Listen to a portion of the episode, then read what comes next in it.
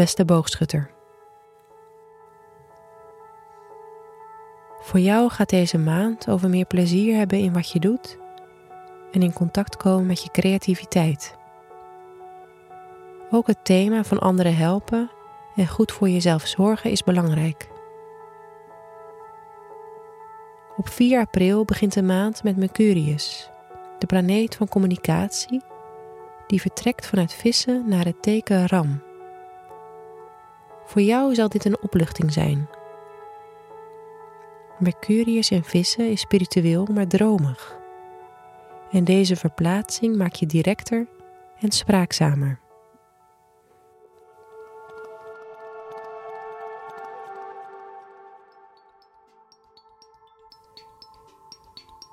Op 12 april vindt er een nieuwe maan plaats in Ram. Deze gaat voor jou weer sterk over plezier kunnen vinden in je dagelijks leven. Je kan terugkijken op alle hobby's die je hebt gehad. En je kan gaan nadenken over hoe je nog meer leuke activiteiten kan inroosteren. Deze nieuwe maan vraagt je om na te denken over wat je als kind het liefste deed. Welke interesses zijn er niet meer en waarom? Zou je weer een oude hobby kunnen oppakken? Van 15 tot 19 april maakt Mars in tweelingen een mooi aspect met Jupiter en Waterman. Voor jou gaat dit verband over hoe je communiceert met je partner en collega's. Het kan ervoor zorgen dat je een belangrijk gesprek voert dat zijn vruchten afwerpt. Ook het contact met familieleden, vooral broers en zussen, kan versterken.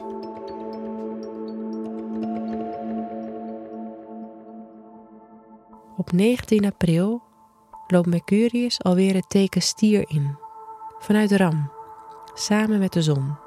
Dit betekent dat jouw focus sterker zal uitgaan naar je eigen welzijn, het welzijn van anderen en je gezondheid. De aankomende maand kan voor jou een periode zijn waarop je belangrijke verbeteringen in je dagelijkse routines gaat aanbrengen. Je kan beter voor jezelf gaan zorgen in fysieke en mentale zin. Wel kan het aantrekkelijk zijn om dit ook voor anderen te doen. En is het dus belangrijk om je grenzen te bewaren.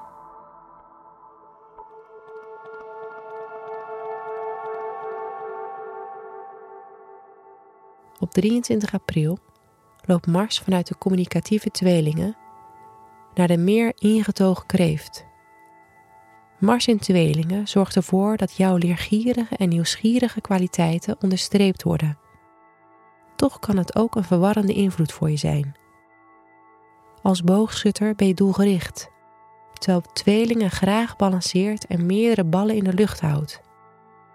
De beweging naar kreeft kan in dat opzicht wat rust brengen.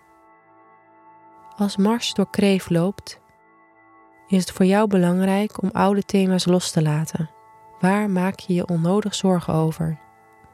In deze periode kan je de moed verzamelen om knopen door te hakken en afscheid te nemen van thema's waar eerst veel energie naar uitging.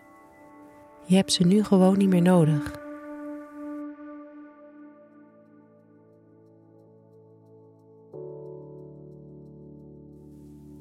De maand wordt afgesloten met een volle maan in het intense teken schorpioen.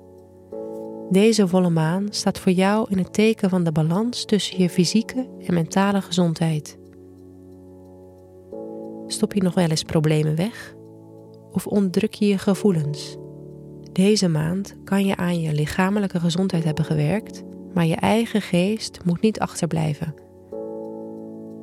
Schrijf op welke negatieve gedachten je dwars zitten en hoe je meer positiviteit in je leven kan brengen.